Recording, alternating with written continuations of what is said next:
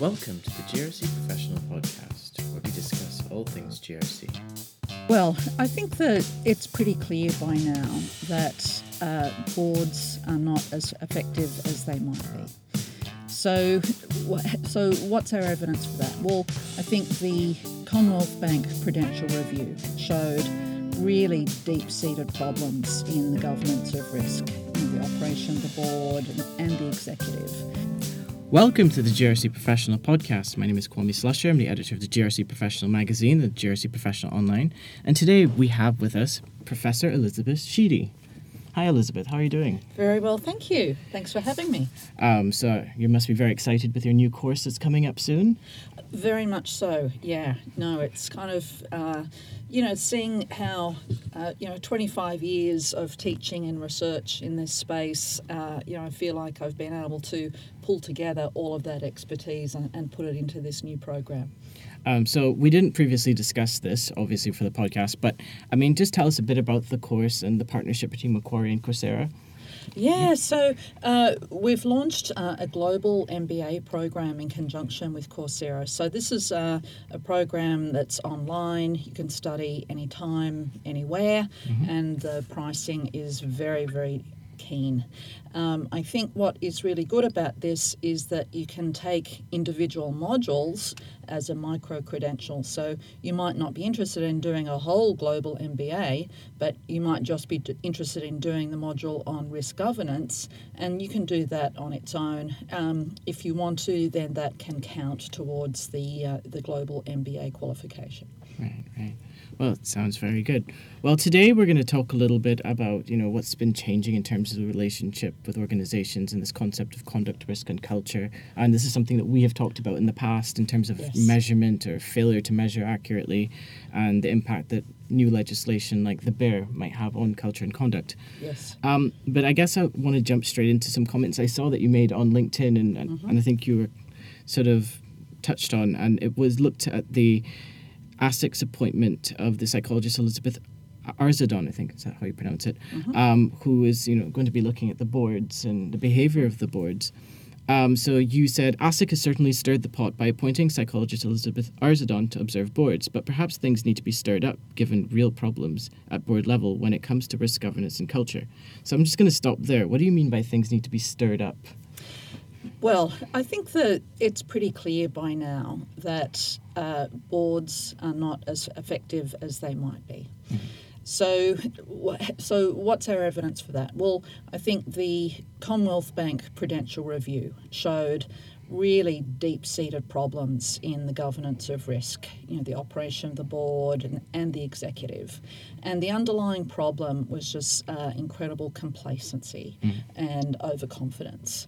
And then uh, APRA took asked 36 institutions to do their own self-assessment based on that report.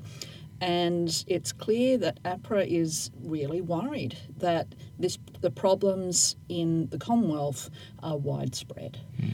Uh, so, so that's the fundamental problem. Um, they particularly highlighted that many institutions just do not yet understand risk culture and therefore may not be reinforcing the desired behaviours. This is a really big problem. So, I mean, how do we get organizations to think about this seriously? And, you know, I was kind of wondering when I saw your comment, does that mean that the organizations need to take more action? You know, like how ASIC talked about their regulatory toolkit and how they would be asking that question, why not litigate? Um, you know, should there be more penalties or should they be doing better at education? Should they be better at communicating with entities? Mm. Well, uh, so so I, I guess what we're talking about is shaking senior leaders out of this sense of complacency. And sure, one way of doing that is by having severe penalties. Um, but, you know, it would wouldn't it be far better if we can, uh, you know, try and address these problems without terrible customer outcomes and without having to impose penalties? Uh, so I think the idea of better education and, and very specific feedback to boards is a helpful one. So if you, you know, what if you look at the uh, the recent APRA self-assessment report, uh, what they're saying is that they APRA is going to be writing to the boards of each of the 36 institutions to provide feedback on their self-assessments. So that the boards are going to be getting very specific, individualized feedback. Um, to say, so you know, so the, the boards are all saying, oh, the problem, it's not our problem. Everyone else has got the problem, not us. And APRA is going to go and say, no, it's you. And, and that's why I also think uh, what Elizabeth Arzadon can do can be quite helpful because she can go in there and talk to people very directly and, and say, this is not just a general problem, it's your problem. So it, it's I see this as quite important as getting getting the senior leaders to recognise uh, that they are overconfident, they are complacent. Right.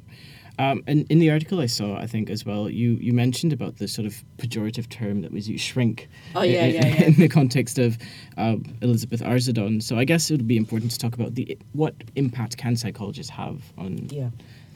So I, I think it's fair to say that organisational psychology is not well understood. Yeah. Let me make it clear: I'm not an organisational psychologist, um, but I have worked with with organisational psychologists, and I respect them very much. Um, so. Uh, it's very different. I, I think most people are more familiar with psychologists in the sense of, you know, someone that you can go to and talk about your problems in your relationship or maybe problems that you might be experiencing with depression and anxiety. Those are the things that we're more familiar with with psychologists. Organizational psychology is quite different to, to those things it's more looking at human interactions in organizations. Uh, and so, I mean, they have expertise in everything to do with human interactions in the workplace. But um, obviously, a big part of that is culture. So I think it makes perfect sense to have a psychologist involved in this kind of program.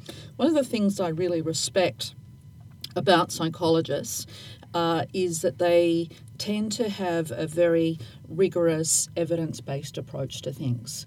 Uh, and that's something that we see far too little in the world of management. You know, very often we will see. Uh, you know, new management fads come along and you know take hold with no real supportive evidence. Psychologists don't really operate that way. That, that's one of the things I like about them. And I know you made that comment when we spoke a while back about the way people were attempting to measure culture in their organization and using these tools that had not been tested, so we don't know if they actually work. Yeah. Um, yeah. So, and I guess what you know, moving further from that conversation about you know what an organizational psychologist does, what do you think impact do you think she will have? You know, pro- possibly going forward for Australian financial services. Well, look, it, it depends a little bit on how the senior leaders uh, cooperate. Right. Okay. I mean, if, if the senior leaders are really uncooperative and, and just have a, you know, are not willing to engage with her, then of course she can't do anything. you know, it's what's what's the the old um, the old joke. You know, how many psychologists does it take to change a light globe? Um, one, but the light globe's got to really want to change.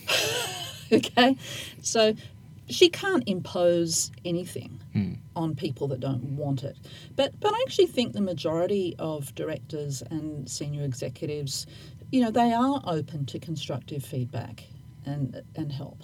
Okay, so so I would hope that the majority will work with her constructively and see it as an opportunity. This is a wonderful opportunity for them to um, improve and become more effective. So you know, depending on it, really comes down a lot to uh, her, you know, th- their attitude. Um, I guess one concern I have is that Elizabeth's one person Yeah. Uh, you know, there's these problems are so widespread. Uh, I guess the point I would make is that we need probably 20 Elizabeths.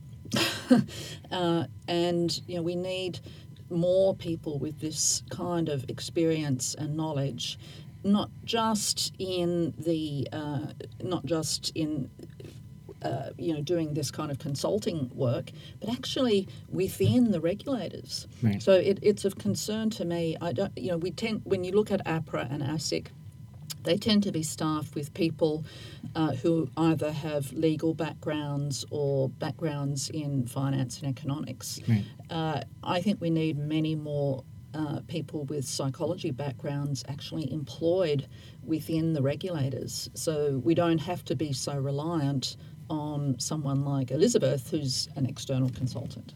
And I guess that could also have an impact in how um, enforcement priorities are organized because it'll be an understanding of human behavior underneath it all. Uh, absolutely. Yeah. Um, so I guess moving, you mentioned APRA a few times, so I think it's it's fitting to, to move on from there. Um, when we spoke immediately after the publication of the final report for the Royal Commission to Financial Services, um, I think one of the things that you felt positive about, um, and probably one of the only things you felt positive about, was the BEAR and the Yeah. expansion of the BEAR. Yes. Uh, yes. what what do you think? Do you think that that is still one of the major tools that regulators have to having an impact on culture at the moment? Yeah, so I've continued to look into this issue of accountability much more um, over the since the final report uh, was released. Uh, I've been taking a good look at what is in the academic literature about accountability, and uh, I would say it's that there's some there is some evidence that accountability is effective in certain circumstances. Not that it's a, uh, you know, we, we should understand there are some potential downsides to it. Um, but so I think that it's definitely a solution that shows promise. Um, actually, I'm, I'm, re- I'm enthusiastic about doing some more research in my in this area myself hmm. because I think we- we need to understand more about what are the limits of accountability. Okay, so as a general proposition, accountability might work well, but does it perhaps depend on the characteristics of the accountable person? You know, hmm. their personality, their attitudes. Does it depend on the characteristics of the organisation? You know, the size of the organisation, the business model, and so forth. So I, we need to know a lot more about how effective accountability is uh, and what are the boundaries of its effectiveness. Right. And I'm, and I'm glad you brought that up. Um, not one of things we discussed previously, but I had an opportunity to speak to a few people who I guess would be defined as the accountable persons within their organization or have been responsible for implementing the BEAR. And one of the complications that was raised um, was one that the legislation itself is hierarchical in, by nature, but many of the larger financial institutions are actually less and less hierarchical as they develop. So there was a question of how that would be applied. And then there was also a question, and then I guess questions of accountability got quite complex. I mean, they were good in the sense that you you're reviewing your entire system and realizing where things intersect and where mm-hmm. things don't intersect and where there might be gaps.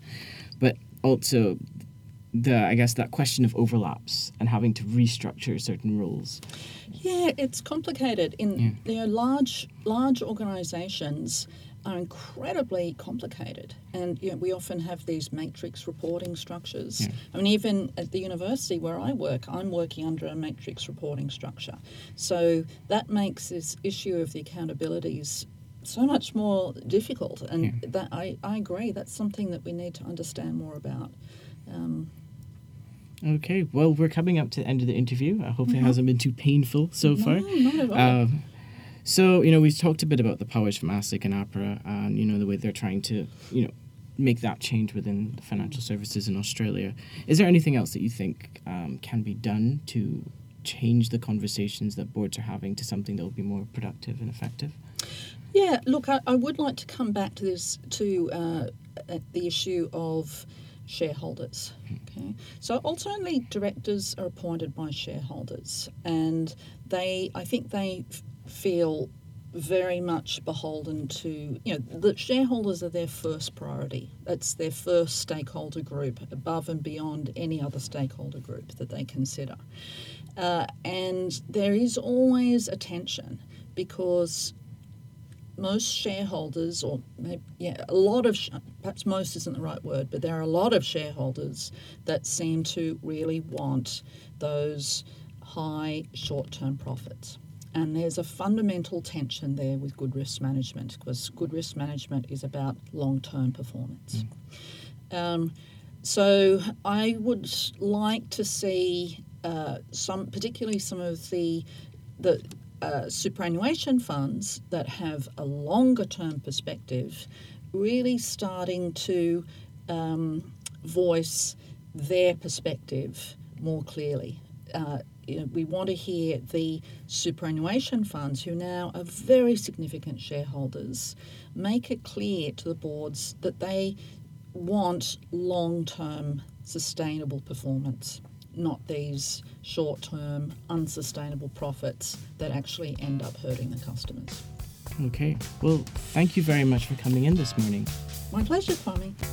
Thank you for listening to the GRC Professional Podcast. This podcast was produced by the GRC Institute, and the original music was written by Rob Neary.